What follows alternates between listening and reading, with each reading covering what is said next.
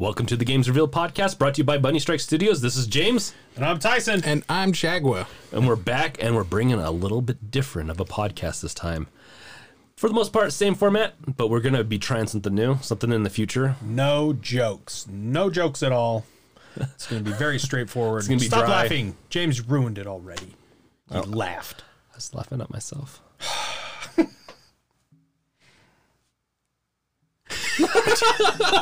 That's all I had to say about that. I st- you know, I've said everything I need to say. We're, we're, we're cutting out that sh- that fucking No, we're not. That's going to be awesome. You I guys totally- just witness us staring at each other for a second. Just imagine that. I apologize to all you, but it, it was an intentional silence on my part. I, don't, I don't know if any of you have ever been awarded uh, X amount of minutes of uh, uninterrupted eye contact, uh, but if you got that as a reward from me, you, you wouldn't regret it. Let's just say that. I've looked into those beautiful baby browns. And they don't blink. I'll stare intently into your eyes all day long. That's something one of you could win. Maybe we'll have a contest. That's what I'm going to do the rest of this time. I'm not talking now. You guys are you guys are good, right? My my wife's literally just like, I'll kill anyone that wins that. So, we are covering Cyberpunk, which has not been released yet, and we have not done this before, but we figured we'd mix it up a little bit. We're, I'm really excited. Tyson is, was excited, is less excited. Chris is the most excited out of all of us. It's like up I down previously excited. was actually very unsure about this game. I knew it had huge potential, but th- that's kind of why I was hesitant. A lot of games that have huge potential, like they they can drop the ball in a major way. Uh, what game has that ever happened to? You try, you try and say, you try and say, you try and say, Destiny? You Like try and even, you try and even say the Order of 1886. Yeah, for- you even try and bring up uh, No Man's Sky. Don't even bring that in here because no game has ever failed. They on delivered on every promise they Yes. ever made. Games have always been great. the bigger the game, the more the promise uh, um, that you're gonna have to fulfill. And it's this is one of those games I'm still actually concerned. Like, but if there's one company that could really hit the nail or the hammer on the nail, whatever that phrase is, CD Projekt Red is gonna do it. You know, Yeah.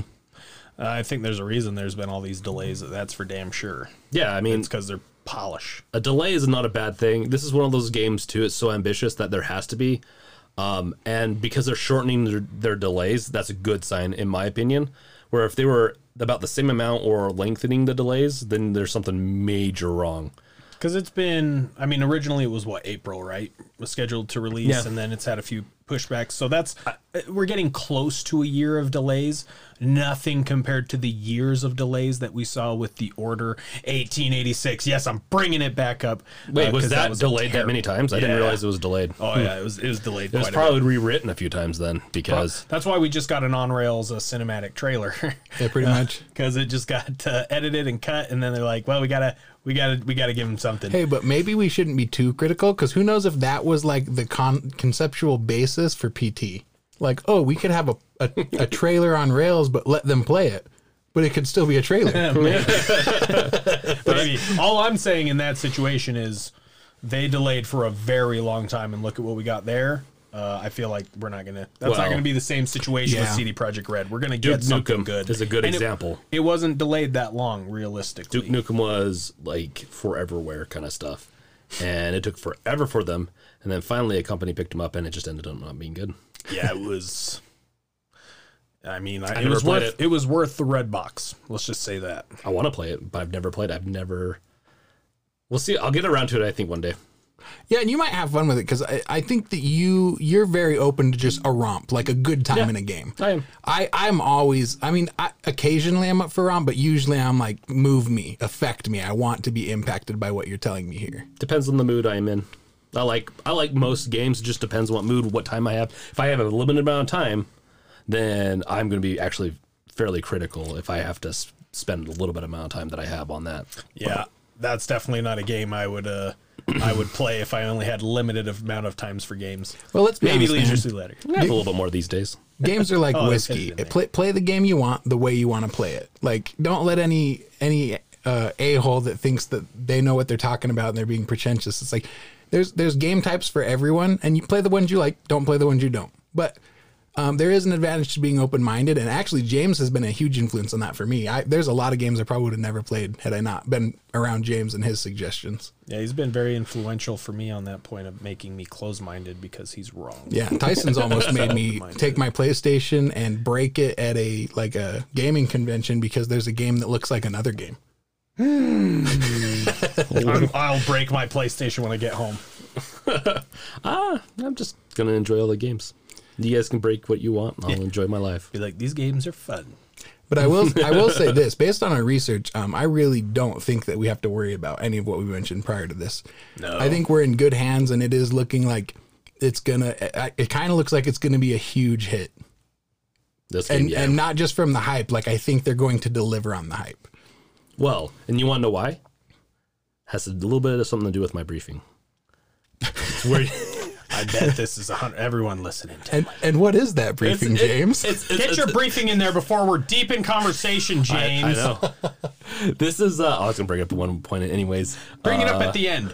Oh yeah, to, to to play us out, the briefing. No, the briefings really. I've been pl- going off of more fun, and it's a little disheveled, but but you essentially choose your favorite form of Geralt of Night City and your favorite horse, powered car, Roach, and ride into a troubled world where you will most likely have to save Ciri again, according to some rumors.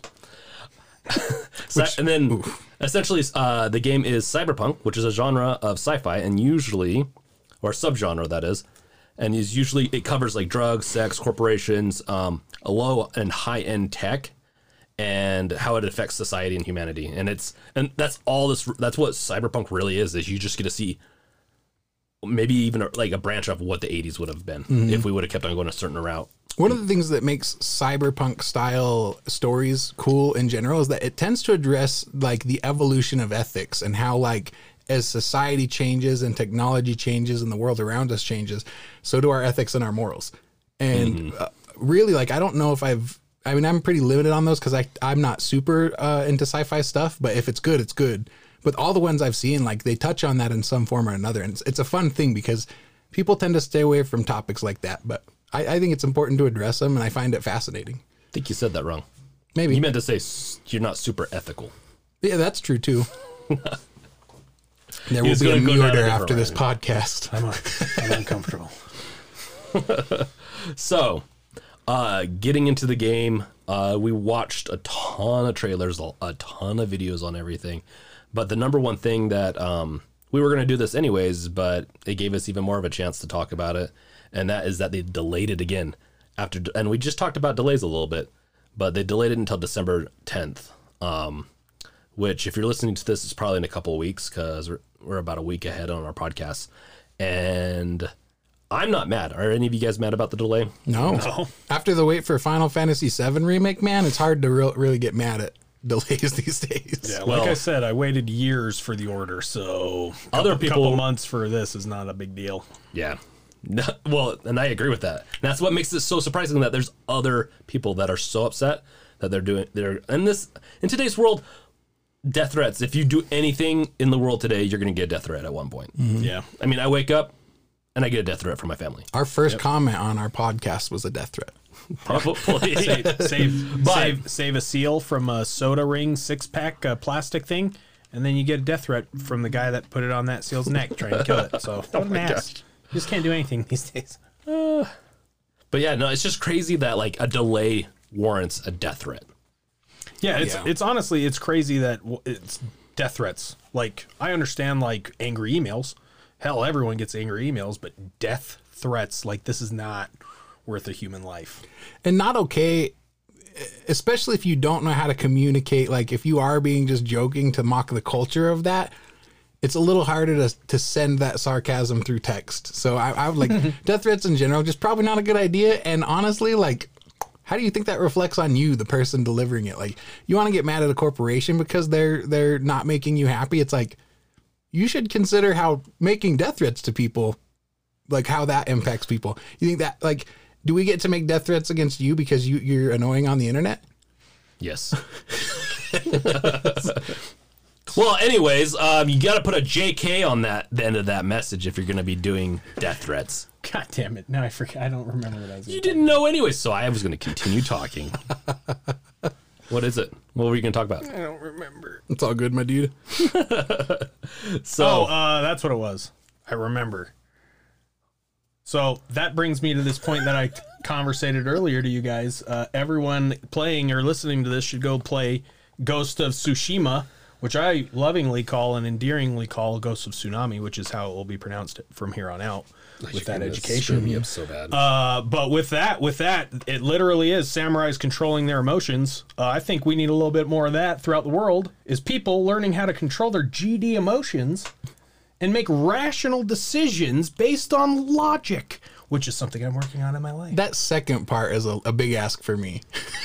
I'm working on the other side. I'm too logical. I'm trying to be more empathetic. But anyway, but anyway, I, I I detract a little bit. But realistically, go play that game and learn how the samurai uh, controls. That's a that's a good game. We're going to be covering that in the fu- near future too. Yeah, and and the last thing I'll say on this subject is I do think something that's important is how the developers address when there are delays. And thank goodness CD Projekt Red they're very open about stuff and they also I believe them when they communicate, "Hey, it's delayed because we want to give you the best product." Oh yeah. So, Well, anytime like it's it should be justified most of the time that that there's a uh, a delay, but it's how long the delay is. If it's a past a year delay, there's something majorly wrong with the game. Well, maybe this is a really big Easter egg. Maybe because this is based off of a tabletop game, maybe that tabletop game was delayed. maybe it was delayed for nine months. you got to keep that keep that lore like as as fresh as you can keep it. well, I, I see one of the things that was mentioned here that I actually didn't know is that um apparently they lost billions because of this delay. oh yeah. What's that all about? Uh, it really, it's just because they delayed it. They lost um, billions, I think, in stock. And the thing is, uh, the the app I used to buy stock, because I was going to buy stock right away, because I'm like, Cyberpunk's going to be released. Their stock's going to go by fifty percent. So if you can buy stock, Cyberpunk, or uh, not Cyberpunk stock, but uh, CD CD, Projekt Red. Red, do it right now. That's my recommendation. Do not sue me if it goes wrong, but that's my recommendation on that. All right. So one of the things that I found really fascinating about this, I, I kind of knew it a little bit beforehand, but it's still been fairly recent, is that this game is based on like a tabletop D and D style um, RPG. And so I decided to look into that because I play a little D and D myself. I think these two are aware of it. I don't believe you guys have played or play much of it at all. Um, so I thought I'd dig into that because I know a bit about it. But it's created by a guy named Mike Pondsmith, and it was created in 1988. So it's actually a pretty old concept. And dude, one of the things that blew my mind is the original game actually took place in 2013. So is it, like it's kind of funny because 2013 for us did not pan out the way it did in in that tabletop game. We didn't quite have those implants and stuff just yet. But uh, Flying cars are right around the corner. I feel like the '80s always tried to predict something just a, just right around the There, there's, river bend. there's a song called "Where's My Effing Jetpack." So well, I think we're kind of in there. well, there's jetpacks. Ray There's jet- Bradbury thought we'd be on Mars already. So Yeah, well, in the '80s, they ve- they were very forward looking in just their media in general. Like that was kind of the pop culture of that era. uh, the sci-fi era. So he had a couple core tenets that I read about when he designed this game, and they're really interesting because it's a it's really a step in a different direction from other. Uh, they call them systems if usually if you're talking about other game systems like Pathfinder and stuff. But he said style over substance, which means worry less about whether or not you're going to succeed or fail. Worry way more about how you're going to look succeeding or failing. If you're going to fail, fail in spectacular fashion. Um, the second tenet was the attitude is everything. And kind of the way that um, one of the places I was researching, I think it was a video I watched, and I, I should have written the name down so I could give the guy credit. But he said something along the lines of like, if you think you're a loser, you're a loser. If you think you're um, an alpha, you're going to be an alpha. So that's kind of like how this in in this world, how you carry yourself has a huge impact on how you will be treated. And then the last tenet was live on the edge. And what that means is, and as a game rule, I actually really like this. When you really break down what it means, it means if if there's an opportunity, do not be the guy that misses out on it. And what that translates to in the tabletop game is move forward, make decisions, and if you get stuck, do something because uh, you can go back to that first tenet, which is it's okay to fail, just do it awesomely. So I, I really liked the game design and thought it was really cool. And then the just the last thing I'll bring up as far as the game because I wasn't able to get in as deep as I'd like was um, apparently a good hunk of why the world is in the state it's in is based off of what are called the corporate wars. and Cyberpunk 2077 takes place after the fourth one, and I think they ended in like the 2020 era, somewhere around there. Um, so this is well after the fourth corporate war, and it's just a, to me that's a really interesting space to start to create your stories in. You you have corporations using military weaponry to resolve like Yeah. company disputes. It's just fascinating. It's it's also I find a uh, common trope in some of the cyberpunk and sci-fi's to have those corporate uh, wars in there, which is always kind of cool. Always always like the concept of that, but at the same time, never want that to happen. Yeah. And uh, so with the corp is is that corporate wars are those kind of from uh, just a quick question on this. Uh, is that from the board game? Does that reference it or is it more from the books? it's kind of the settings that the it's well the it's interesting because there's books, but there's all there's books in the tabletop game as well that establish your world. So it's it's from both. No, and that's yeah. Those wars is what essentially uh, forms the world, right? Like what you're living in is essentially the aftermath of corporation, one corporation winning. I'm assuming, Yeah, I'm, I'm a or at least they yeah. resolve their issues. Well, like as an example, the first corporate war was over ownership of an airline. So it was it was two airline industries vying for control of another one, and they resorted to war to, dis- Yeah. to settle the dispute. it's just private armies, you know, having be able to have uh, military tech.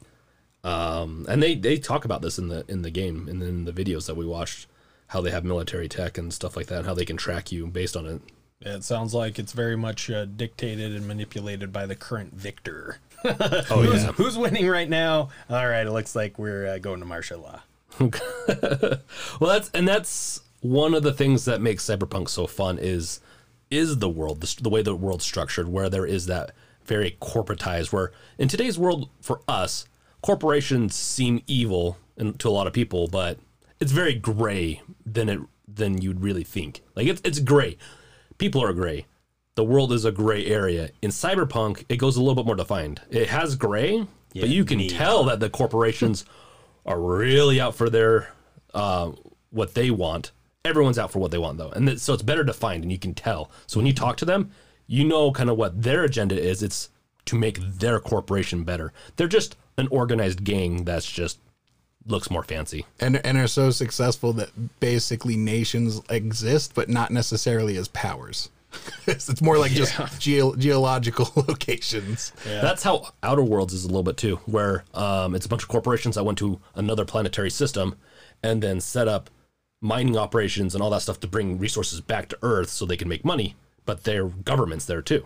Isn't that kind of how Dune is? I don't know a lot about Dune, but that kind of sounds like the premise of that as well. Because they're all a- they're all fighting for control of spice, right? That is that is the premise of Dune is that they're fighting for control of spice. Uh, beyond that, I Oh, I, don't thought know if that, it's a- I thought that was the UK fighting for spice. I mean, that was it's probably where Dune got its inspiration from.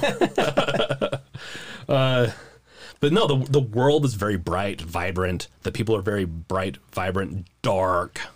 Where the world has a, a less darkness to it, at least so far in the videos we've seen, the people really just added darkness to everything, and I think that's where they get their. Uh because it is a very dark game in a lot of ways. Like one of the first gameplays I saw was you running, um, doing a mission or you know the player who was playing on the, the video going through the mission there's some chick just dead in the bathtub naked with like her chip malfunction or something like that i don't i don't know exactly what happened and It wasn't waterproofed. She dunked her head, got electrocuted. yeah exactly She didn't and, get the Aqua mod.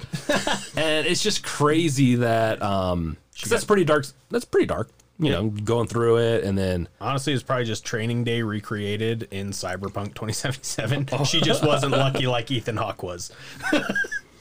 You know what? Are you, I feel like you guys are looking this at this like it's a glass half empty. Okay, let's get a little positivity in here. Yeah. How many upgrades could you have scavenged off that body? Probably a ton. So, you know, half glass, half, half full. Glass half full. ass half full Ass full of shit. We we Half go full. to a commercial now because Tyson just had a stroke. And I have a stroke. Yeah. I'm getting real tongue twisted. I need to do that pickle pipe of pepper pepper thing. See? Couldn't even do that.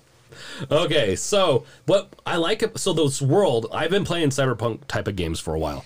I like the premise. Um, I haven't played anything that's like this is as literal as I think as you're going to get out of a cyberpunk game because it follows the games or the books. It follows the the the t- um, board game. But one of the other games I've played for a while, it's been out since about ninety, probably ninety nine. Prince of Persia. No, or maybe it's two thousand. Deus Ex, that series. They have about They got a lot. There's a lot like of uh, entries in the three franchise. or four Deus Ex, and let's see. There's two. I know for for, for sure. There's two original um, that are very related, and then there's two that came out in the two like 2010s kind Mm-hmm. of thing, and they're drastically different games. Like you guys would like the newer ones better, and they're more corporatized. Um, the original one, well, and the other ones, I guess, are have more of a corporation because they really hit the corporations hard in that game.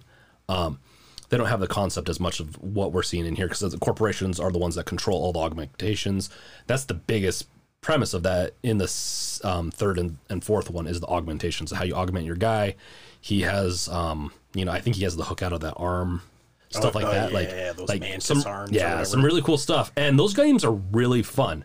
Like Deus Ex games are very thought provoking because it also has the ghost in the in the machine kind of Mm-hmm. concept where his conscience was essentially if he lost his body, I believe like his conscience was uploaded somewhere else. And that's one of the premises of, of one of the games is essentially um, finding the original guy, which was in Deus Ex one and two.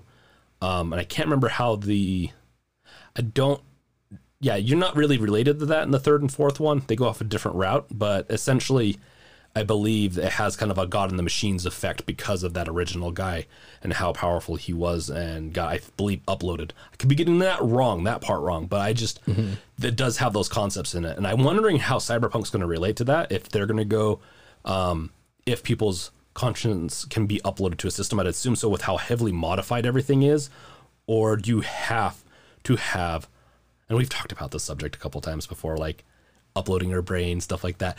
But do you have to have a meat brain, or can you have a, uh, you know, a computer chip brain? Does it matter in this game? We'll we'll we'll, we'll find out. But um, I will say, just based off of speculation of what I've seen, I think you have to have your. I think you have to have a meat brain because Yeah. even the the maelstroms, the guy with those sunken in, like their whole eyes are removed, but it's like to a back portion. So it's like if if they were really going to remove at least that, why wouldn't they just convert the the mushy brain? To a microchip at that point and install like grenade launchers in the back part of the crane. Yeah. it's like emergency grenade. I agree. Boom. Yeah, there's a lot there to pick apart, but there's also a lot that actually kind of is accounted for, even in kind of what's come out already. Like what that group that you talked about, Maelstrom, uh, they're, think that's what they called. pride themselves as being Borgs, which is one of the types of people that get uh, implants can be, and they really pride themselves on showing off their their cybernetic implants and stuff. So it's it's I Maelstrom. The reason his eyes and stuff are like that is like that's he wants you to see like what he has and what he's done to himself. I and it adds to his intimidating presence. I love, dude, especially Yeah. the cosplay. They did a cosplay contest, and that guy crushed it. That Yeah. guy freaking nailed it. they're, they all killed it. Mm-hmm. I I'm glad I'm not judging that contest. I heard about that contest. I was like, I bet I could do something pretty good. And then, then I looked at who won, and I was like, oh my god. I was very pleased to find out that those were like like makeup studios and, and costume making studios. I was like, good, because if someone's doing that out of their basement, they need to be a millionaire. Wait, now. those were studios that entered Some that of them. There were- That's there what were- is some of them. That? There were a few that were independent, but a, a couple of them were were people that had teams that I could think work for him. I, I think some of those guys go into it professionally too. So I, mean, think- once you go down the professional route, you want to be I think, winning. I think there needs to be stipulations. One, I always win at least one of spots. Two, you can't be better than me because then how would I win? So yeah, and then three, I'm good, you're bad. yeah, I'm not going to cheat, but I'm going to The have only rule very that's gonna come out specific is- rules that make me win. Tyson can't enter any contest. Yeah, Well- It's just like no Tyson's allowed, This is Tyson ball, you know. Whatever happens, I always win because I make the so rules. you can't play. The good news is we get to do our own version of cosplaying though with the character creation, which is in depth and they've been saying that for a while, but they finally kind of came out with more information. It's different than you'd expect.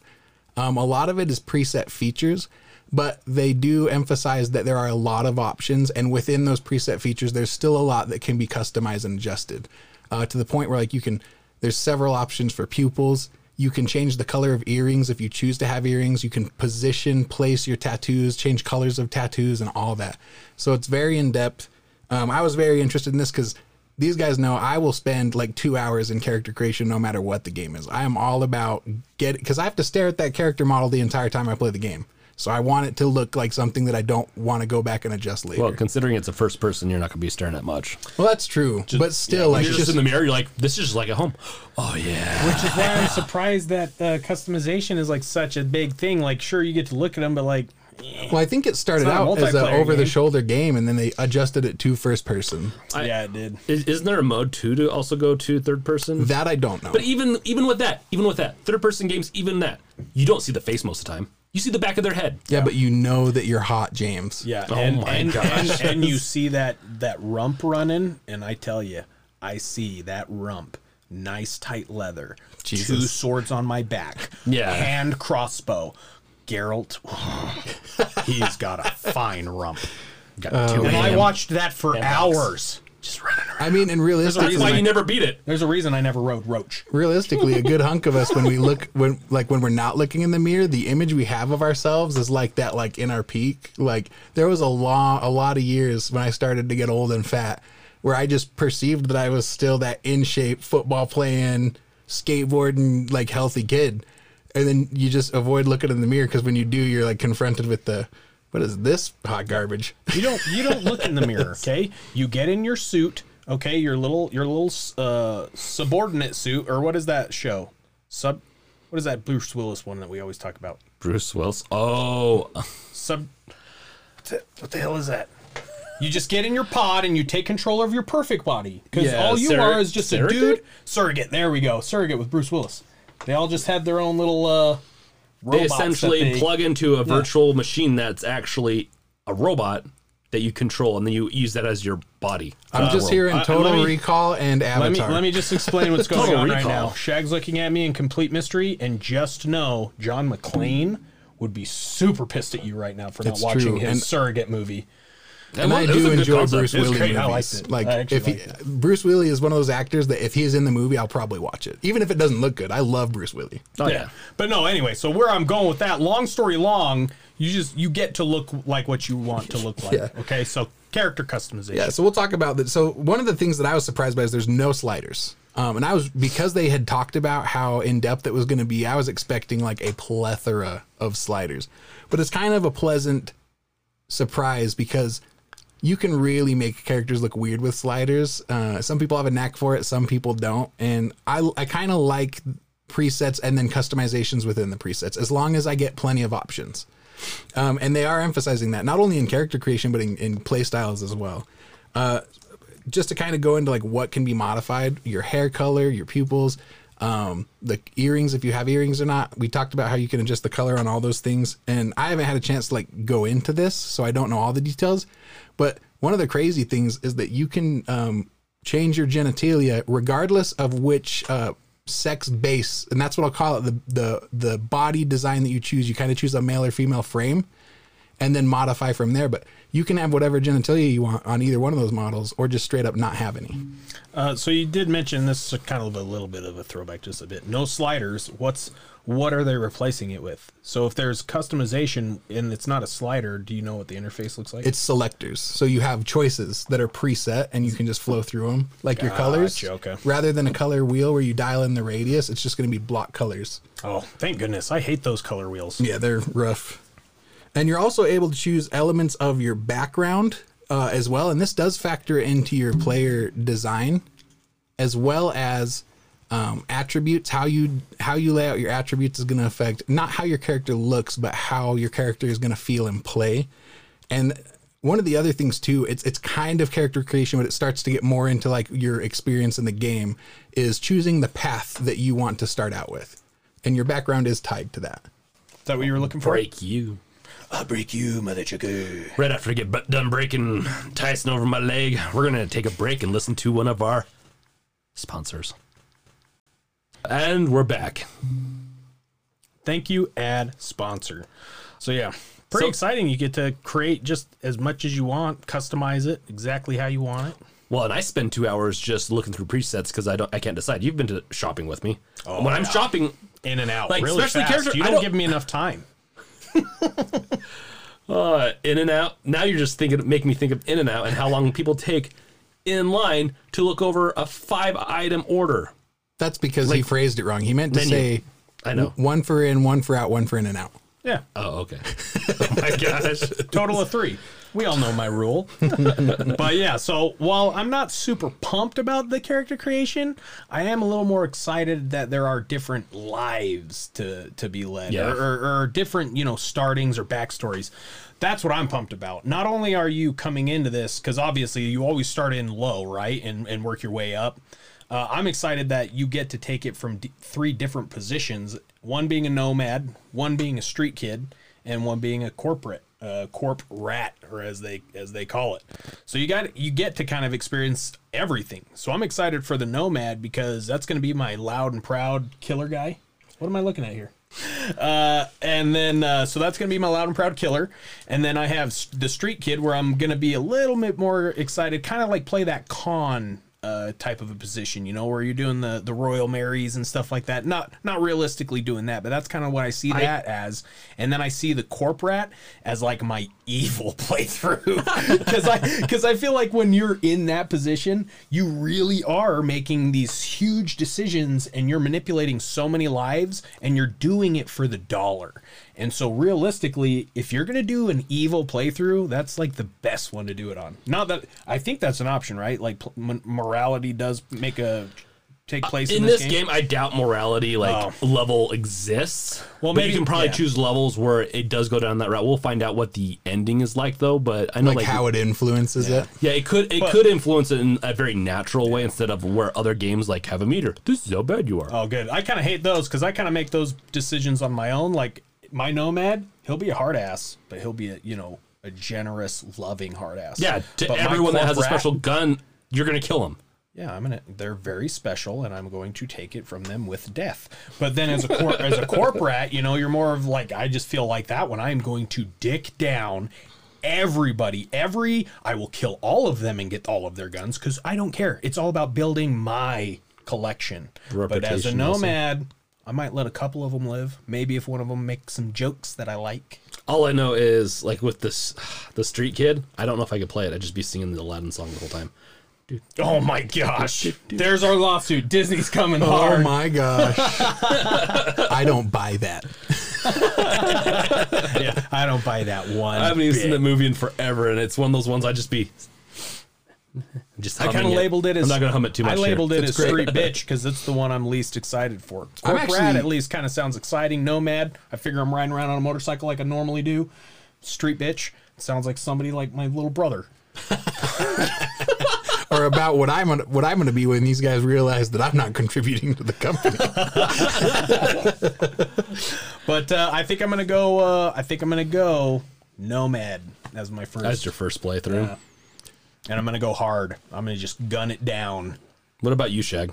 I honestly think um, I hadn't gotten too deep into them um, recently. I looked at them way farther back, but I gen- I honestly think Street Rat is going to be my first playthrough because to me that's a guy who knows what's what kind of how life is there. Um, and so you're able to I feel like you're going to be able to interface and have dialogue options that you wouldn't have because you're recognized by the people around you at least until you start getting more street cred. Yeah. No, and and I could totally see that. That's the hard part for me. I haven't decided yet. I and I feel like when I was watching one of the videos, there was a fourth option. So, so I'm hoping there's a fourth option because I I feel Please. like I feel like there needs to be a fourth one. Mm-hmm. Now, and, and I've I've already had this conversation two times today. The third one's coming up because I've talked to these guys both about this topic, and I say the same thing. But get ready for it. I think if we're gonna speculate, because he thinks there's a fourth one, but we can't find anything, right? So what makes the most sense living in that world? A king of beggars situation. I think that you're gonna be a street not not because a street rat. You're not homeless. You're just a street kid. Okay the beggar situation. You are homeless working in that network. I feel like that that would be a badass uh, role. What about a college kid? yeah, yeah, broke college kid. That's literally street bitch. Like, No, it's Okay, not. he can barely drink a couple of BLs and then he's passed out with penises drawn all over him. so just to play this game of like speculating on what the fourth one would be, I honestly would put m- not not my money on because I feel like it would be difficult to create the path, but it would make sense in the world. Um, an elite or a celebrity, which is different than your high end corpos. Ooh, in, in this game, one of the Oh, things they true. talked about is that the tech is so significant in this culture that when you hit celebrity status, you're so teched out that you're more likely to talk about who manufactured your mods than you are about what you wore on the red carpet that day. And those those are the people that are like super chromed out that you see in the trailers. Those are like the s Yeah. socialists or social elite. Yeah, the social elite, and they and they look horrible.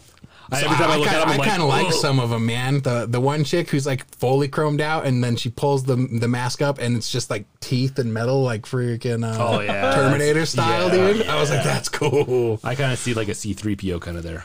So what do you think if there's going to be a fourth cre- uh, a fourth uh, role or whatever it is, whatever these Bartender. are classified as? Or celebrity's a good, uh, actually a good guess. I think celebrity is exciting, but what do you Bartender, reckon? baristas. barista. Someone's got to make my Bar- coffee. bartender's that all you do? actually a really similar choice to Street Baker because it's another guy who's going to have insider information that otherwise is pretty difficult to get. That's a pretty traditional trope in general fantasy. yeah, but I feel like that just fits under street kid. They should. Yeah, you're right. nah, you can. You're going too broad with that term. Um, it's, just a punk kid that's on the street. He could even be homeless. I don't see it that way. So, But well, it doesn't matter how you see it. I think it does matter how I see it. But uh, dang it, I was gonna go somewhere with that. You guys are assholes. All I know is that as a bartender, I'm gonna sit there the whole game and just serve up drinks. That's what my 40 hours. So that's your guess is bartender. Yeah, I mean, it's not a very educated guess. That's just We I'd don't be have anything excited to for on. bartender.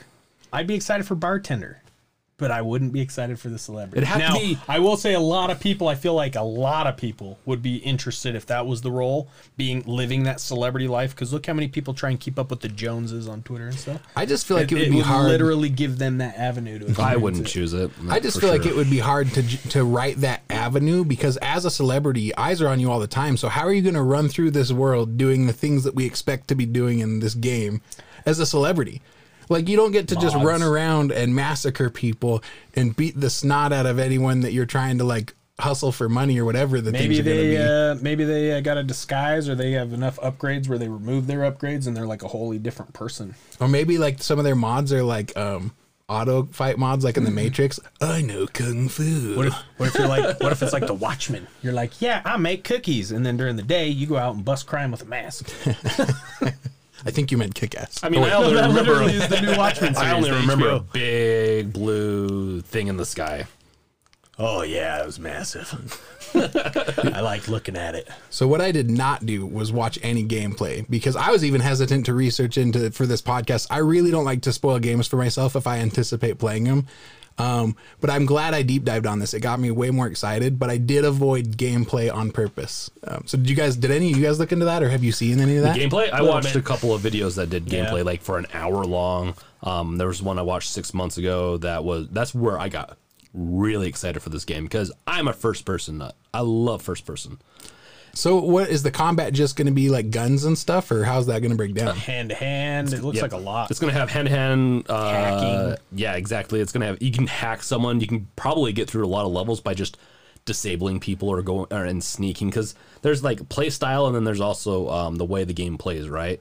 And the way the game plays is like a is a, a very fun, agile first person shooter is what it seems like, where um, you can you have guns to shoot. You Hmm. can also punch people. You're gonna get uh, the mantis. Oh, they- that's it looked like right. They even had like blades and stuff that you got. Like and you a can lot of grab different onto the walls with it and just Oh, hang from the wall and then jump bad. down and kill That's someone. really cool. It looked really cool. Like that video was really good. Real good. And uh, so it feels like there's going to be obviously like um, the stealth style. You can hack style. You can run and gun. Where if you just like, I'm gonna, and this is me in a lot of games like Deus Ex. I would go back and forth. I'd, I would go into the middle. Like I'd sneak into the middle and then I'd just shoot my way out and then finish up the other way or something. Like I, I'd do some like I'd sneak a little bit, but then I always like to be running and gunning. Like Yeah. for me, if I get through a whole map, and that's what I like about game, like this game, I don't think is going to punish you too much for if you like to kill people, or uh, not that I like to kill people. You're gonna spend little time in jail. uh, but it's like uh, coming back to that one game um, that the developer, some of the developers of Half Life went off and made. Um, we talked about a word like the consequences. Poof rats, black smoke. Oh, Dishonored. Dishonored. Oh yeah, I didn't know that was such Half Life great- developers. Yeah, I didn't know that. Wait, I, Damn. I, I talked about that. That's a cool. Episodes Wait, what's. Half Life? So it's this game where uh, I'm not going to go into that. Yeah, don't worry d- about it. Oh no, I was like, I see oh, what I you're could go really I- long, I- and it's going to take up the rest of the podcast. No, No, I can see some similarities though between Dishonored for sure. well, I, what I was kind of, it, it was that essentially, if you kill anyone in the second one, you get the bad ending. Oh, really? I don't like that. Yeah, which is crazy because I don't understand. Like, that's a hard thing to do to go through a game and not kill anyone. I don't. I just don't like it because, and it's the bad ending, and that, that's just more of a problem with me. Is that I just the ending was I think essentially you were very authoritative. You helped the girl rule like an iron fist. I'm like, no, there was people literally trying to kill me. I killed them back. Doesn't Yeah. mean that you're going to turn out to be like that. That's self defense. Mm-hmm. That's that's the thing. Like, and I went through it killing not not really killing that many people, but I got tired of it, and that's why I haven't finished the game yet. Because I'm just like, it's I don't like those hard penalties for a shooting game or for like a, a fighting game. I don't. I've never been a big fan of stealth, but and I do like when when I can mix it up, like games like this. Deus Ex mm-hmm. is also one where if I want to stealth through part of it, or if there's one part of the game, or later on in the game, if I want to stealth a level, that's fine. But if I feel like I'm forced to stealth every mission, no, hard no on me. Yeah. Yeah. I, had to lis- I listened to a developer Q and A, and they did address that. That's actually one of their like design um, themes. Is they don't they're they're trying at least to not punish people for playing the way that they want to play. Uh, it will Im- impact the world around you, and it'll Oh, yeah. change your gameplay. But they're they don't want you to feel like it's a punishment. It's just the result of going that route. So if you Yeah, betray someone that you have a contract with, Uh, obviously it's going to have an effect but that was the example he brought up he's like if you betray someone we don't want to punish you for it but understand that there will be consequences for it Yeah, and I used to really love the stealth option, like the stealth playthroughs. I used to try and do everything very stealthy. I loved Hitman. I loved the Call of Duty games where you literally were on the stealth missions. Mm-hmm. Those were my absolute favorite. It's gotten to a point where I kind of avoid those a little bit more. Like Splinter Cell, I'm not very excited for because again, I'm not looking to take a lot of time to play the game. I want to play the game and get it in. And so, but I'm excited for this one because, like you said, James, I don't think it's one that you're going to get punished a lot for. Like, if you try and you try and you're being silent, being silent, and it all goes tits up, gun, running gun, baby. Yeah, it's kind of it's like I'm going back. part of the fun. Where I played um, a ninja game back 15 plus years ago, and I can't remember what it was called, but uh, essentially you had to sneak through everything, and I played a level over for like five hours before I beat it. That's normally would take you like 20 minutes, and I enjoyed that, but I never finished the game. yeah and but I also had a lot of time back then. This is one of those games where if you get caught, because in that game you just failed when you get caught. Yeah. In this game, that's part of the fun. Oh, oh, Yeah. I messed up. You're all Yeah, dead. it's like literally what would happen if it went all tits up. Okay, that's how it's going to play through. Like you, that's what's going to happen, and then those are your consequences. That's the world you live in. I like to punish those people for finding through. me. you know as we're Don't talking about this i'm reminded of one of the few one of the trailers that i watched um, where it's like he goes to do a mission and then it cuts to him at the end of it with his back against the wall huffing and they're like what went wrong everything went wrong He started out with the stranger, and he should have just went in with the right hand. Old trusty. But no, so the play styles look very exciting for that. And one thing that I'm really excited for, which I'm normally not, not even in Borderlands, even though I went with like the berserker type characters, is the melee. The melee actually looks super interesting, although it does just look to me like you're playing the Witcher combat in first person. Like even the dodge, the dodge looks like it's a tiny little jump, which that's what a dodge is, or uh, uh, you know the dodge or whatever, and then you have the roll, and then in that in that fight. It's not really a roll as far as like it looks like you roll, but the distance is like all of a sudden you are clear back here, and so it's and then the, then the way the punches are thrown, it's like it looks literally like the Witcher combat. so you're telling me the dodge doesn't look like a hellcat and the punching looks like punching Yeah, can you believe that? those fuckers It's incredible. But no, I mean, I'm just saying, I'm just saying it, it literally does look like Witcher 3's combat just in a first person camera, which I'm not against. I'm actually pretty excited for. Yeah. And it looks like they're actually making, like, if you want to go full melee, you can get the upgrades to literally make it. So I don't need a bat. I have my fists that do the damage. So I'm super pumped for that combat fighting. I really think I'm going to go with that more melee hands on, which I normally avoid, even in Skyrim, mm-hmm. the King of Sweden. I don't want to do that. But on this one, I think I might. Have you you've played Breakdown, right? Oh yeah, I love it. That's it. like all about melee, isn't it?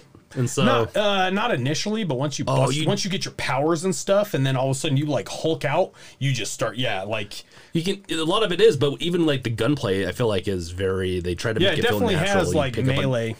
yeah, and so that that's that. That's what it kind of felt like to me. A little bit of breakdown. Not Yeah, that's perfect old that you bring it up. You never like. I doubt almost anyone remembers it, um, but Yeah, me and Beef and you and Shag maybe. Beef, that was one of Beef's favorite yeah. games. It was a if not great still. game. I like still remember eating those candy bars. you, in you love the thing. health. He loved breakdown there for a long time. Yeah. So I remember listening to Dynamite Hack albums playing that game. It was great. yeah well even talking about the combat like it's really interesting i wonder how difficult it was to transition because the early early gameplay trailers this is actually the thing that made me the most hesitant was that it was over the shoulder. And i like that in may, games that are more like medieval i don't like it in shooters. It's the big thing that holds me back from gears of war other than the fact that it's the most generic story that's been told in every sci-fi plot ever I even don't like it in uh like I like it in Dead Space because it does a good job. Resident Evil, sure, but like uh, Grand Theft Auto, I'm not a big fan of the gunplay in that. Like it's not a gun game for me.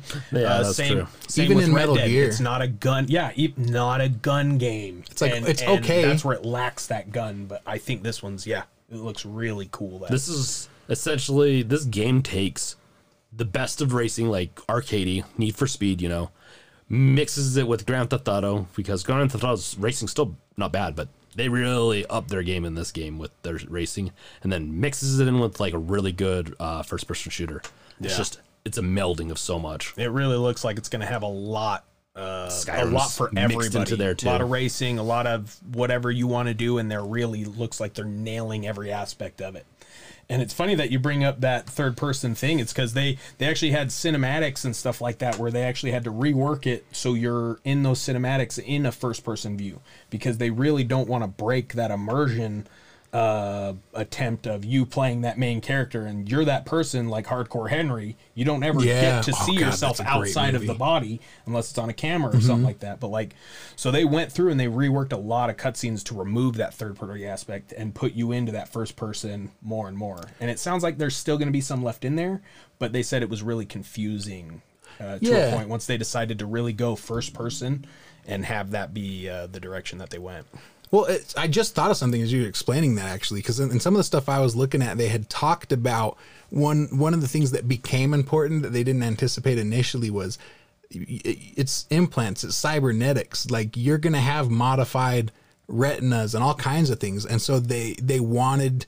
I, I remember them mentioning that they wanted you to feel that, so it's not just you as the player, because they were talking about map integration. They're mm-hmm. like, we don't just want you to see it as the player, we want you as V to see that how he sees it because you're in a world where that maps can be seen that way. Mm-hmm. So I wonder if I, it makes you wonder like where the pivot point was, and then my other thing that I'm like just curious about is how much combat had to be modified to change it back to first person. That couldn't have been an easy transition. It makes a lot of sense though. It really does having that mm-hmm. first person because there is so many augmentations. So, and that's just yeah. and It's- it it led to a lot of removals and reworks of the game. Like they Mm-hmm. they took out uh, wall running and stuff like that because obviously they ran into too many issues with it. But their excuse was we're focusing somewhere else or something. but I, I'm sure it was just very difficult to one transition from that third person view because then you just have Brink. Nobody liked that well, game. Deus Ex is Deus Ex is first person, and they do a good job. So um, they probably like okay. Well, Deus Ex has been pretty successful. Let's model it after that. Yeah. But I'm, I'm glad they did. A lot of the games that we've been playing lately have been that third person or over the shoulder third person or whatever. I'm glad, and I know Call of Duties are first person, all that shit, but it definitely doesn't feel like that. It feels like a Witcher, uh, and I know Skyrim's first person, but again, doesn't feel like that. This feels something very exciting to be in that first person. It feels like Hardcore Henry. Like that movie, Yeah. you are literally going to experience this yourself I feel I, VR would be cool with this. If we really mastered VR, VR would be cool. Dude, and kind of in that same point, like one of the things that got me really excited about this game as I was looking into it is um it's it's one there are so few games that come along that I get like really excited about. And I didn't do that with this one before I dove deep into it. But then I did. It's it's one of those games that feels like a proper game. Like not just because like Call of Duty, you shoot people. There's some story, but it's mostly for multiplayer, and that's great. Like because they're they're catering to their demographic. There's nothing wrong with that. Uh, you just got to know who you're marketing to. But in, with this game, I feel like CD Projekt Red really went out of their way to kind of just get a full game and also innovate on top of it because it's still an RPG. Um, it seems to have pretty standard first person shooting mechanics that should be fun. And on top of that, it's there's the story seems crazy. The lore seems even more like deep and crazy than the story is, but it's got narrative. It's got it has everything. Like I just I don't see anything about this game and then even a lot of those things cuz they I didn't mention this earlier but they have skills. And those skills power up the attributes that you chose. So like let's say you focused on body as your attribute so you have higher life, you can carry more weight, you can run with bodies, you can just pry doors open. Well, with your skills, uh, I don't have an example for for body, but like um, with stealth, you can impact like when you're jumping. It's quiet when you jump and when you land, and so it it really takes the way that you're going and amplifies it to greater effect. So like it has everything, man. Like you get you get to customize how it even feels to be the character that you're gonna be on the controller. Like I bet if I came to your guys' house and picked up your play, it would feel completely different. Yeah. And that's why I'm excited for the immersion factor. Like that's where I really kind of see it separate from Fallout and Skyrim and those being RPGs where you are in first person, but it doesn't feel like that's me in there. Whereas this one, it's so fluid, and, uh, fluid, and like just how it goes. I really feel like they're gonna nail that immersion, and I think them going first person was definitely a great uh, option for them. And then it does sound like it's gonna kind of be looty right? Different tiers of weaponry, different tiers of of uh, of equipment and stuff. And what I found was going to be the most interesting in that, because I mean, it's like Borderlands. You know, you go grind the thing, hopefully get the drop or whatever. This one, it doesn't seem like. eh, I mean, it seems like it's that, but it's a little different. Like if you want that gun, you are going to have to dramatically change the livelihood of that area. Like the gang leaders are going to have legendary weapons Yeah. And that's how you get that. So if you're jiving with this gang, but you really want his weapon, you're gonna have to choose to. Oh yeah, you're gonna have to choose to um, uh, kill that guy. Either kill that guy and take his gun, or let him have the gun and you don't get the gun. So I'm I'm worried about that kind of because uh, I do like building those relationships because I let people live in The Witcher, you know, even though I probably could have killed them. But with this one, it's like that legendary weapon is probably going to be a little too tempting for me. It depends on how fun the gu- the gun is, but I think another part of it is that equipment's going to cost more, so you're going to have multiple routes to go. That's what it kind of feels like. Where if you want this one weapon, if it's not legendary but it's still hard to find, you're going to have to either steal it or save up enough money to buy it, or Loot it. it's going to be hard. So that's what I'm kind of hoping for. I'm hoping it's the opposite of Borderlands, where it's like free guns, free guns for everyone. Look under your cha- ta- uh, chair, free gun. Yeah. But with this one, I'm hoping that it's more or less you got to earn it, and it is. Hmm. It does take some effort to have to get that awesome gun over there. Yeah. Well, you you actually touched on it with your hope there. So, in learning about character customization and like all the customization options, I actually learned quite a bit about the weapons. So, it, what you're saying is true, but also the you have to unlock the shops, and you do that with kind of a it's not really currency, but it is called street cred. Mm-hmm. So. You won't have access to stores that have better guns if you don't build your street cred up to be able to get it. I think you can like I'm not sure if you can like look and see what they have to see if you want to unlock guns from there. And then even from there, you have customization on your weapons mm-hmm. and your clothing as well. And the thing I love is in that same developer thing that I watched, that he said something that as as an RPG player I loved. He said, "We know about the issue where the stats on a weapon are so good, or or a piece of armor, but it looks stupid." And everyone that plays RPGs has this problem where it's like, I want to look rad. And yes, I'm using rad because cyberpunk is based out of 1980s pop culture, so get wrecked. Rad. Um, but you also want to have the best character you can have, and that you get torn between those two things. And I actually, in many cases, unless the game is like extremely difficult, I default to looking cool. So I'm I'm glad that they're factoring this in. It doesn't. They didn't come out and say that that won't. That it's just going to be flawless, but they said that they kept it in mind as part of their design and they they wanted to try and address it with this game. Yeah, and I think they're going to do a pretty good job of it. Like, um, because the modding of the weapons is a is a depth thing, mm-hmm. right? And so it's not like that. There's hundreds of weapons. I'm sure there's a lot, but it's Oh, yeah. also you want to get certain mods, and those might also cost a lot, or you're gonna, you know, and it does it does it might affect the way it looks a little bit, but not a, like the base weapons will still look a lot alike. And so, and same with the clothing. It seems like you know that you'll you'll be able to find something that's going to really fit for you, and not be some legendary, horrible looking piece of clothing. Yeah, I like it. I like it a lot because it again it goes with that immersion. Like you don't just get to walk into a shop and be like, "I want to buy an RPG." Like they just rob you and run you out of their place. Uh, like you got to build up that that credential, that relationship with them to get that access to it. So I'm excited for the weapons all around. Like they all just seem super unique and feel good, and everything feels different. Much similar to the vehicles. Like the vehicles themselves are very different. Yeah, so the vehicles I I surprisingly got very excited about. One of the reasons is um I, I drive a motorcycle. I'm a big fan of them. I really love just how visceral it is. You know, the smell, like everything about it. It's just so it's sensory overload on a motorcycle, and on top of that, heightened senses because there's a genuine concern about either driving poorly yourself and getting into an accident or someone else driving poorly. So you're you're a lot more at least I am a lot more cautious of a driver on a bike. And I like that. I'm way more connected to my driving experience. Um, and one of the things that they did is when they involved Keanu Reeves in this game, he owns a company that does customized bikes called Arch Motorcycles. And they are interesting in design, but they're also customizable. So I, I like them, but they kind of they're different. There's not really anything like them. Like you see a little Triumph in him, you see a little crotch rocket in him, and you see a, a tiny, tiny bit of muscle bike in them. And so they decided that they wanted to approach him to get genuine motorcycle sounds from Arch Motorcycles specifically.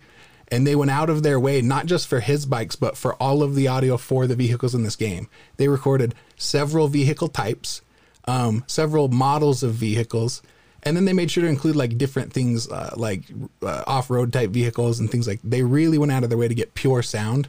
Now i imagine that they've messed with that sound a little bit to give it a futuristic kind of vibe as well but they're coming from a pure source. And for each car each each type of car is going to have I'm sure some of the cars are pure, and then some Yeah, of them for sure. have maybe some tweaks to it, and that's probably what because they talked about like a lot of the the cars in the game they actually you know recorded the audio for from the source, and the lead sound designer said it was one of the hardest projects in his life to ever do, and watching that video they really they Yeah. stick that microphone up that car's tailpipe. Yeah, I'm excited to go see the proctologist after what they did with those microphones. So, but no, yeah, they said they recorded more more vehicles and vehicle sounds than any other game uh, that they've ever worked on, and spent more money doing it uh, as well. And I'm excited. And now I will say, Keanu Reeves. I'm not very impressed with celebrities. Like I'm not, you know, just starstruck. But he's one guy that I would probably sell all of my friends to have him be my friend. uh, but not because of the motorcycles. While I am a motorcycle fan, I am not a fan of any of his motorcycles. I've not seen one in there that I was like, that thing's badass. I was like, yeah, that's kind of cool, but I wouldn't ride that shit. There's got to be one that you'd like because the, the, the No, I haven't looked at them all. It's Haven't all looked at them about customized, so each one's supposed to be fairly different, right? yeah, they- I- like it's they're expensive so i genuinely think any concerns you had about the design you could request them to design it differently But it seems like a lot of the bikes now, because they said it's uh, done on a on a mass production. I know we're kind of taking a big tangent here, but they, it, it's more like uh, they all kind of look the same, but They- you can paint do. it. You can paint it how you want. yeah that's fair and like put accessories on it kind of how you want but it's basically the same bike and that's what I, I don't like the the whole frame not i'm not and it's like saying like i don't like NSYNC. they're Mm-hmm. wonderful they have talent they're successful highly successful and i know why people like them i do not just not your taste not my taste Yeah. Well, the thing that's so beautiful about and, and go, going to James's comment, the guy said it was one of the hardest projects he's worked on. He also said it was one of the most enjoyable, which so I loved that because there's passion in it. And for anyone that really likes shoot 'em up games um, or even racing games, having the, a different feel across the board is such a big deal because what it does is it gives it life. I can't stand when every gun you pick up in a game feels exactly the same. Yeah. So that's what I'm expecting out of these cars, and I'm looking forward to it because it seems like they put effort there. Yeah, that's actually what I'm very excited for too. Is just how much they put into it because I was gonna, I was kind of expecting a Grand Theft Auto type of car experience, which, yeah, it works fine in those games, but I'm never really having fun driving the cars. And any racing missions that are in that game, I'm really not looking forward to. I 'cause usually avoid don't- them. Yeah, I'm not I a big use fan. it to explore everything. That's Yeah. that's what What's the fastest one? Give, okay, steal that, GTA get in that's, it, and that's run. all it is Uh, for me. Like, because they'll they play crazy, Yeah. crazy shit in that game in places, Oh. and it's fun to go find it. That's what I do. a chopper just passed me, uh, steal that, and I'm on it every time. But this one actually makes it look. The cars themselves look great. The driving while you're driving looks awesome. The handling looks awesome. It really looks like it's going to be um, just really well done. And that kind of goes back onto something I said before is this is it's going to have a, a lot of content for everybody. And I think it's going to be really polished in that content. Um, so the, the racing itself, you're going to have, if that's what you want to do, you're going to love it. And that, again, speculation, just from what I've seen, it really looks like they put the time in to making these things great. It's all about that love, baby. It is all about that love. and Mm, we love you. speaking of that love, we're going to go customize our characters real quick. And please listen to a message for one of our sponsors. Thank you. Okay, and we're back from our ad. Woohoo. Woo! So another interesting thing that they, they did with Cyberpunk, and actually this flew completely under the radar. I barely caught it on the tail end of my my my digging through and, and learning about the game. They are having an anime made, and it's actually made by the people that made Kill La Kill. So if there's any anime fans out there, you probably are at least aware of Kill La Kill. Um, it's a little racy, but it is a really well done anime. Um, they also have done some. I don't know all the ones they've done. Like I'm not familiar with them, but they've done some more like young shows for younger crowds as well that seem to be pretty successful. So they went to a good company to do it, and it's going to take place in the same world. But the the company producing the anime wanted to make sure that it was kind of their own story and not regurgitating what you're going to play in the game. So it's going to be kind of like a a sidestep to Cyberpunk 2077, and it'll have its own story. It sounds like they're working really hard to make it approachable by people who are not um, huge fans of the game. Or sorry, not not that. It's approachable to people who aren't aware of Cyberpunk universe, whether it's from the tabletop game or the video game. So it's approachable to people who are interested but don't know much about it. But they also really want to deliver for the people that are fans. So I'm I'm actually really optimistic of that. I'm an anime fan myself, so I probably will end up watching this. And it's called um, Cyberpunk Edgerunners, and oh, I had the release date written down here. Let me grab it. It's in the comments. So t- 2022, and I found that kind of funny. That's so it's going to be a ways out from when the game comes out, That's but still, I, I'm going to look forward to it because it's just going to be more of a game. I'm probably still going to be playing that far later. and those are the type of animes that are really fun. It's because it's probably gonna be because it's cyberpunk. It's gonna be kind of grungy, and so it's gonna have a, a very fun. Well, I shouldn't. I don't know about fun, but it's gonna have a very pleasant taste to it. And so I I totally agree with you. I'm totally going to uh, watch me some of that, and that makes me super excited because I've I've liked some of the stuff that they've done in the past with um, maybe not game to anime adaptations, but like there's been some good adaptations to like I think Dead Space even had one, and that was it wasn't bad. yeah. So, and I trust CD Projekt Red, and so Oh, for sure. I'm sure they'll do great. Yeah, I think I even watched a little bit of the Dead Space anime and played a little bit more of their anime side ones, but uh, it's definitely enough to get me interested. And I I don't normally watch anime at all. But uh, moving on, uh, one thing that I was kind of surprised to hear, it, not the fact that there was no multiplayer, but the fact that they are going to develop a standalone Cyberpunk multiplayer that is separate Oh, from. Cyberpunk 2077. So it's not coming in. It's not an update um, or a, a have to- DLC or anything like that. it's Are you gonna have be to a download hundred- uh, uh, like another? I'm not sure. There's not much out on it, but it does. It, it they this is from CD Projekt Red, I believe. Uh, they said it was uh, it will be a standalone game because they want Cyberpunk 2077 to be a solo experience story and everything. So it sounds like it's going to take place in the universe, but sounds like there's still more coming out on it. And can I just say hallelujah? I have said for a long time, and again, this is my own bias, but if you're going to add multiplayer, um, you need to invest as much into the multiplayer as the story mode or single player, and vice versa. In, in my opinion, make one or the other. Don't half-ass either one. So games like uh, Titanfall, I loved that concept because thank you for not half-assing a single player story. Just don't do it. You can include lore and story into the multiplayer like they did in Titanfall. Um, and like Call of Duty, there's a couple of them that have a pretty decent story, but like there's several of them where you could tell it's like, yeah, we have to have like six hours of. I mean, story. Let's Titan- throw it Titanfall has in. a story. Yeah, no, I'm- that's what I'm saying is the you first can one is have very that. short. They're both fairly short. Yeah, the the first one's first definitely one's short, very short. but It's the like second one's minutes. just so fun because it's you and your best friend. I don't remember what it's called. Titan The Titan, ball. But my, because it has a personality with it. my point being simply this right now, I don't oh, know how good the multiplayer is going to turn out for Cyberpunk, so I'm probably too, getting a little too like hyped up on it. But the fact that they're treating it as a separate th- project tells me that they're going to put just as much into it as they put into the single player Well- game, and that gives me even more things to be excited about. and the release date's not tied to it. They can cancel it if they have to, if it doesn't feel good. But I know, play, like seeing the gameplay, they'd have to do something really wrong to really mess this up. But at the same time, you see the gameplay and you see the spe- the special abilities that you can do in there. They're definitely going to have to rework a lot of abilities because there's a lot of time slowing. Um, Oh yeah, s- you know, slow down stuff like that. They probably can't won't have really that type of stuff, yeah. yeah. But honestly, I think uh, a standalone is great. Uh, it really doesn't detract from one or the other, and it really kind of lets them say, "Yeah, we put our full time into this game, and we're putting our full time into that game." And I really don't think it's going to cost. I know that you're kind of thinking in my it's gonna. I in today's world with this type of game, there it, I really don't think they're going to charge. They're, we're getting more and more into free multiplayer, and they go through skins and stuff. Yeah, skins and in-game content, but I, I still see the the I still see the possibility for this being a standalone game and with few in-game purchases. And I will say, if if they're going to put the production level into it that they did with the single player story, I would be willing to pay for it. Yeah.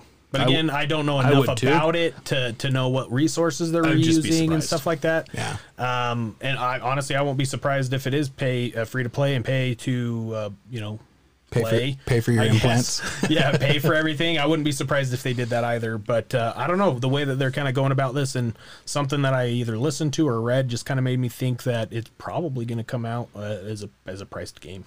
It- May- I- Maybe not a full price game. I just yeah, uh, but we'll fair see. enough. multiplayer games in today's world, unless it's a very specific kind, doesn't they don't succeed as well when it's paid up front. Uh, counterpoint: DayZ. They made you pay for it twice.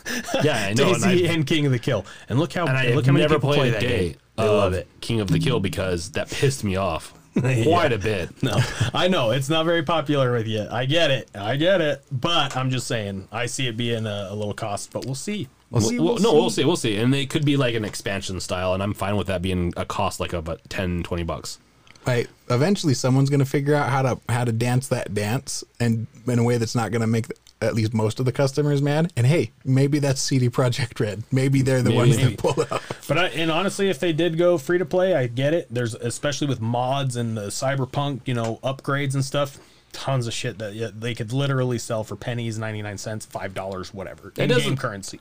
Free to play doesn't piss me off as long as you do it right. Like League of Legends, I feel they do it right. Mm-hmm. Oh yeah. If you go down that route, I'm actually pretty content. A lot of games are doing it better and better. Yeah, it's Yeah. it's for I just- sure yeah. improving over when DLC first started becoming a thing. Yeah, no issues with it. I don't. I wouldn't be surprised if they did it, but something about it, and I kind of. Hmm. But if We'll they see. make it now, if they make a Cyberpunk 2077 2, but then it just has like 2019 on the field, you know, it's just repackaged. on the field. Or dude, what if they did the multiplayer as the corporate wars? Like themed it in there. That would be oh. that would be a lot of new assets Okay. though because it's really early on. and in the then you time could frame. do your maps. CDPR. If you guys aren't listening, new corporate wars. start listening and getting some great ideas because we're filling you full of free great ideas. because you could you could do new maps and new uh, weapons with copyright. each of the with each of the expan- expansions, I guess you'd call them, or DLCs Yeah. for the multiplayer. Because then- like first one could be the first Cyber War, Yeah. and then when they do the next one, everything's different because technology's advanced. You're in a different era. And then what's next? Gang Wars. I just got so excited. See, there tons could of be, content. There could be multiple ways to go about doing it, but yeah. What's well, the next one? Subway Wars. What has the better sense? See, endless content. You can hire me at Tyson at he's a terrible employee.com. Uh, I got all sorts of ideas. Subway Wars. Are you putting too cookie? many jalapeno heels when you put jalapenos on my sandwich? if you are, war. Say hello to my little foot long. So one thing I failed to mention at the start, I just want to add quickly here is going back to uh, Mike Pondsmith, the creator of, of the tabletop game.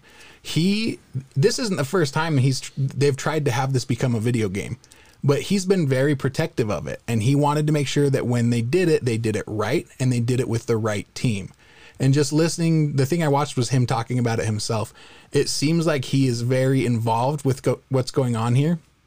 Um, I think they even have him listed as a co-creator for the game um, not just for the you know as because he created the tabletop story, but I think he's listed as a co-creator on this I, actual I, I game. believe he's been um, pretty much put like you know like a writer of a book. yeah, like uh, the Harry Potter movies and stuff Like like, a that. consultant. He's a consultant essentially. but I'm really optimistic about it because you some people know the background story about Witcher three and and some of the um oh I can't think of the legal word here. What's the legal word for IP? Basically, the rights to use Intellectual property. well, there's another term for it. The rights to use the story to My do The. Witcher three, and there was some controversy between the author and the license for for the story. use. In this game, we have an, a separate situation where the guy, rather than taking a deal early on, because he didn't care about video games or whatever your reasoning was, this is a guy who held out because he didn't want to screw up his universe. So I'm that has me even more optimistic for what we're gonna get with this game. yeah, no, It's imp- it's pure. no, this guy. Pure. If I'm not mistaken, this guy is uh, much more interested in this whole process, and so uh, it's going to be interesting. And I really like I, I when I was listening to him, I immediately was like, I like this guy a lot. yeah, so I'm very excited. I mean, I'm not so excited for the whole customization. Like, I really didn't like the ad where it's like it's it's all about how you look, not what you do. I didn't care for that. Screw that. So I'm not really pumped for the customization. I mean, I will have four dicks, but I'm not really pumped for the customization. Yeah, fair enough. But, But, everything else, I'm very excited. the best for. part is Yeah. that all the stuff you're saying you're not excited for is probably going to be the stuff that you like the most. I will literally spend hours customizing. You customizing probably my will. I probably will too, and I don't normally do that, but and then I'll not because play anymore. they're gonna, you're like, this made me do something I didn't want to do. you like load up the game on my console and it's just like a hundred profiles of all different characters with two hours played in the game and that was all character creation that, that one's done on to the next one i just make characters I'm gonna have three separate save files with each of the life paths, or four, I guess, since there's an unannounced one, and they're all King gonna be Beggars. different characters. So by the time I'm 80 hours into the game, I'll start playing. yeah yeah i gotta get my character set up before i play you know That would be hilarious. i gotta get my second third fourth hundredth hundred and second life ready to go So- before i play them Yeah. it's going to take a while to create your character and get into the game, I believe. But how long do you think the game's going to be? How Uh, long gameplay wise? So coming out of my thoughts on this, with how big it is, how anticipated it is, and and what they've kind of promised, even though they haven't really promised you know much as far at least that I've read on gameplay content hours, but knowing that The Witcher had like hundred plus hours of content that you could play in that game, With the DLC 200.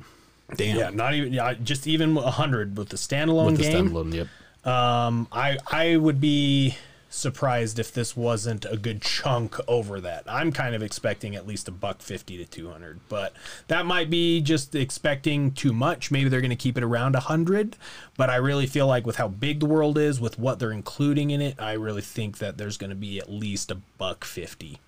With it being a first person shooter, that's where it kind of throws a, a wrench in the whole thing for me. Because I'm like, it could easily be 200 with Mm-hmm. all the missions, every p- play style, two to 300, I could see. And it probably is. But um, that's a lot in a first person It shooter. really is a lot. But So- if it's immersive enough, it could be fun. Yeah. It's kind of funny that you say that because I actually took the the different approach because it is an RPG, and I'm like, if you want to kind of be even light on an RPG, RPG estimation for just like story or like playthrough time, probably about 20 hours. So like if we're going just bursting through the story, I'm anticipating maybe 14, 15 hours of gameplay. Oh. But like you say, with all the content, I would probably guess around 40 to 60. Yeah, all content. I think- all, I'm going off all content. I'm going off all story. content right now, but the main story I think is going to take about 40 hours. Mm-hmm. And this Yeah. is coming from a place of absolutely no context of, my- what, the, what one of the into this. comments did say that you could you if you don't you can win the game without beating the main quest.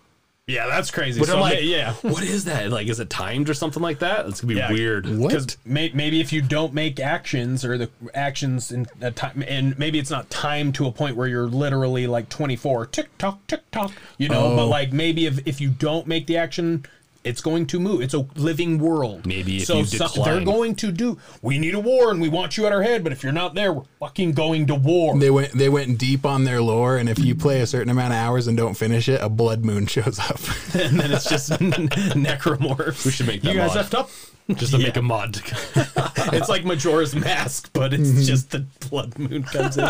You don't get to restart. It's just game over, asshole. Mommy, why is the moon smiling at me? Oh my gosh.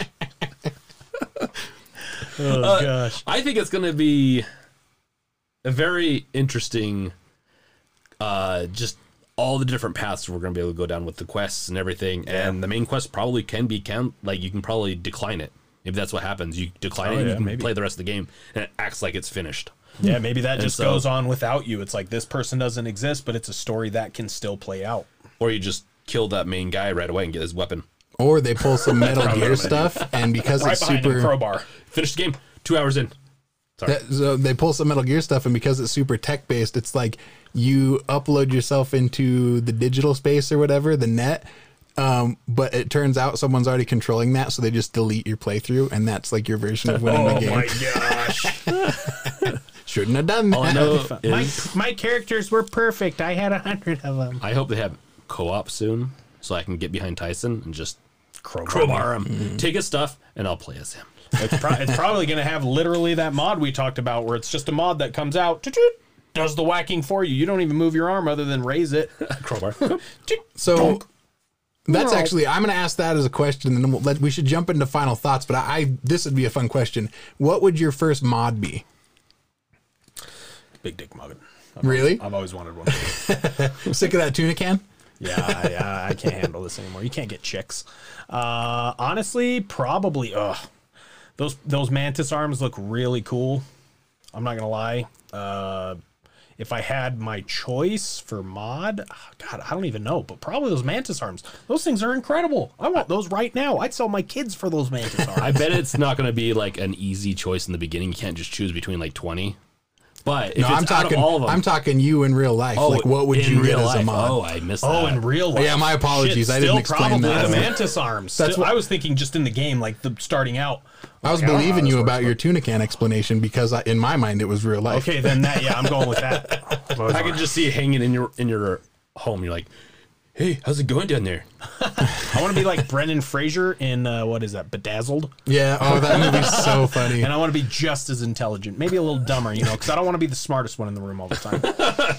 uh, but yeah, no, those honestly, the mantis arms look really cool. I'd really have to go through a list of more mods, uh, but honestly, I'm sure there's like a a, a flight or a jumping mod. Uh, that could be I, I might go with that. Like, think think if you had springs in your legs that you could just control, and you're walking around, and you're like, be cool to be up there, and you just jump up there. Uh, I want a money making mod. So whatever would make me money. James James wants a stock app just Well, you- built into his brain. He, he wants he wants a money making mod, so he should take the first one that I brought up, the big dick one. Oh right, yeah. start make a, that start a mod, you're OnlyFans in 2077. Yeah, you're filthy rich, bud. A lot of customers coming to you. Have you heard about Asia? You're gonna blow up over there. Mine would be another arm that comes out of my normal arm with a hand on it in perfect slap mode, and it slaps anyone that says anything stupid. So I'd probably get hit a lot by my He own arm. He just stole your crowbar idea. I just think it would be hila- like you have to have comedy in the future too. I would love to see someone be like go to punch or go to slap someone, but then a separate arm comes out, extends the reach, gets gets more torque, but wow.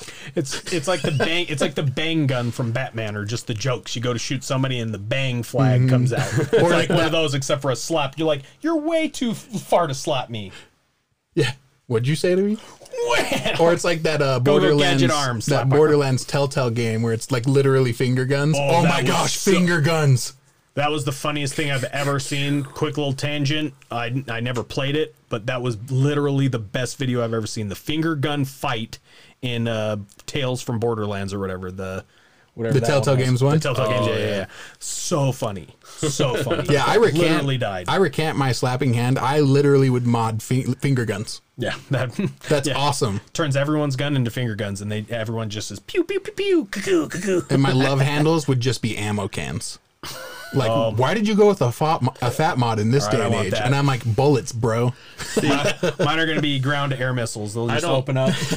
I mean, I guess it depends on what world I live in. Because if I'm not using weapons very often, what are the final thought? Like, what are you going to go into? Because we're going to come back. When we come back, we have played the game. We've experienced Yeah. it. We spent our 80 hours designing Tyson's perfect man. yeah, and he has he has no arms.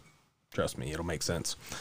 Uh, honestly, I'm really I'm pretty excited about it. Uh, I'm still kind of skeptical about it because while I do like this type of game, like obviously I'm bringing up The Witcher again, very very similar. It's the the uh, stage. It's this futuristic um city life that I'm really not interested in all at all. Like I don't even like going to Vegas, you know, and I definitely don't want to put implants in my arm or synth injections. Uh, so I don't know. So I'm I'm kind of I don't know. I'm kind of on the edge with this one. It does look like a lot of fun. I'm gonna be curious if I even beat it. Yeah. I haven't even beat Red Dead, and I love Western good. stuff. I'm wearing cowboy boots, and I haven't even beat that shit. I was going to say, you're not good at beating big games. yeah, I'm great at buying games. Well, I'm not and great at playing them or beating. to be fair, Tyson is Anymore, so anymore. quest oriented, and I do think that plays a big a big role in it because you can get burnout pretty easy when you're just hitting all the question marks. Yeah, I love secondaries. But I did it like, too, and I beat it. I put hours Witcher. and hours into The Witcher. Yep. and literally didn't leave the first area. Still running around White Castle No.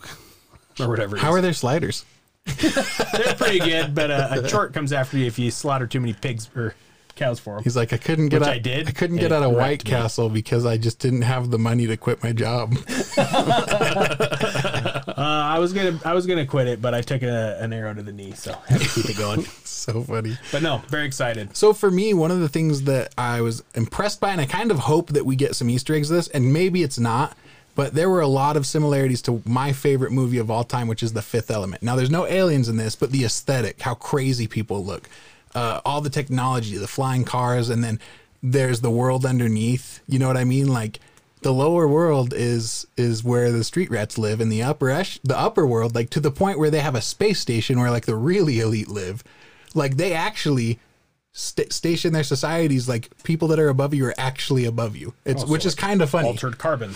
Um, but the other one I thought was interesting, and I I don't think in the long stretch there's a lot of similarities, but the the beginning of this, if you choose the Nomad path, and the beginning of uh, anime called Megalobox, where you come from outside the city into the city, and Megalobox is also kind of based on technology. It's external though, but it's a boxing game with like metal arms and stuff that just enhances you.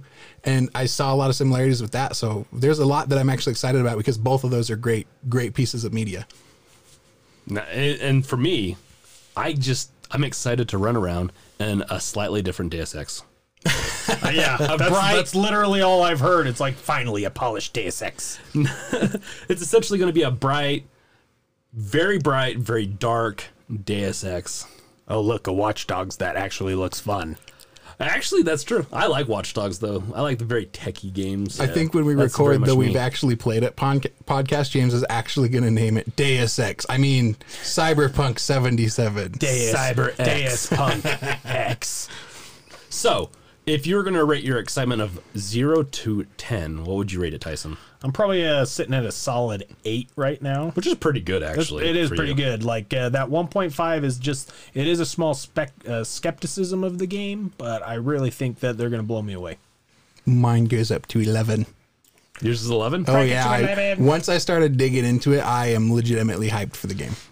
I'm going to go with the realistic rating of ten. That's my excitement is mm. ten, And anyone's that isn't that, you're wrong. and then like Turn yeah. off the podcast. no, I'm I've been always excited about this game, but I knew it was, like it was going to have delays. It, they definitely didn't sound too sure that they're coming out. So I'm like, okay, I'm gonna let it give it this time. And we finally got to the point where I'm like, okay, I'm feeling like this is gonna be done. I can consume my excitement and really get excited. And I'm every week we get closer. I'm probably just gonna freak out about this. So every podcast, welcome to the Cyberpunk 2077 podcast. Yeah. Brought to you by Cyberpunk. Uh, Geralt of Rivia. Oh my god. Pretty much. So this has been our preview episode of Cyberpunk 2077. It has been an awesome time talking to you guys, and hopefully you guys enjoyed listening to us. And we will talk to you next time. Have a good day. This is James. And I'm Tyson. And I'm a robot. Later. Bye. Ah, yes, I see. You've come here for the breaking. What a lovely voice. Hey everyone, this is James here, just here to promote some awesome merch. You can check out one of our best items, which is the Bunny Bitten hat, at shop.bunnystrike.com. Or you can uh, find a link on our website at gamesrevealed.com. You can also check out quizzes, articles, and additional podcasts there. And you can also add to the discussion. So if you have something to add about the, let's say, the podcast, whether you liked it, didn't like it, or what your thoughts on the game are, please go there and just make a comment. We love, definitely love positive feedback, but if you have some constructive f- feedback, please leave it. Uh, you can find links also in the description of the podcast. So what are you waiting for? Get going to one of the best up and coming websites that has new features every week. Okay, catch you guys later.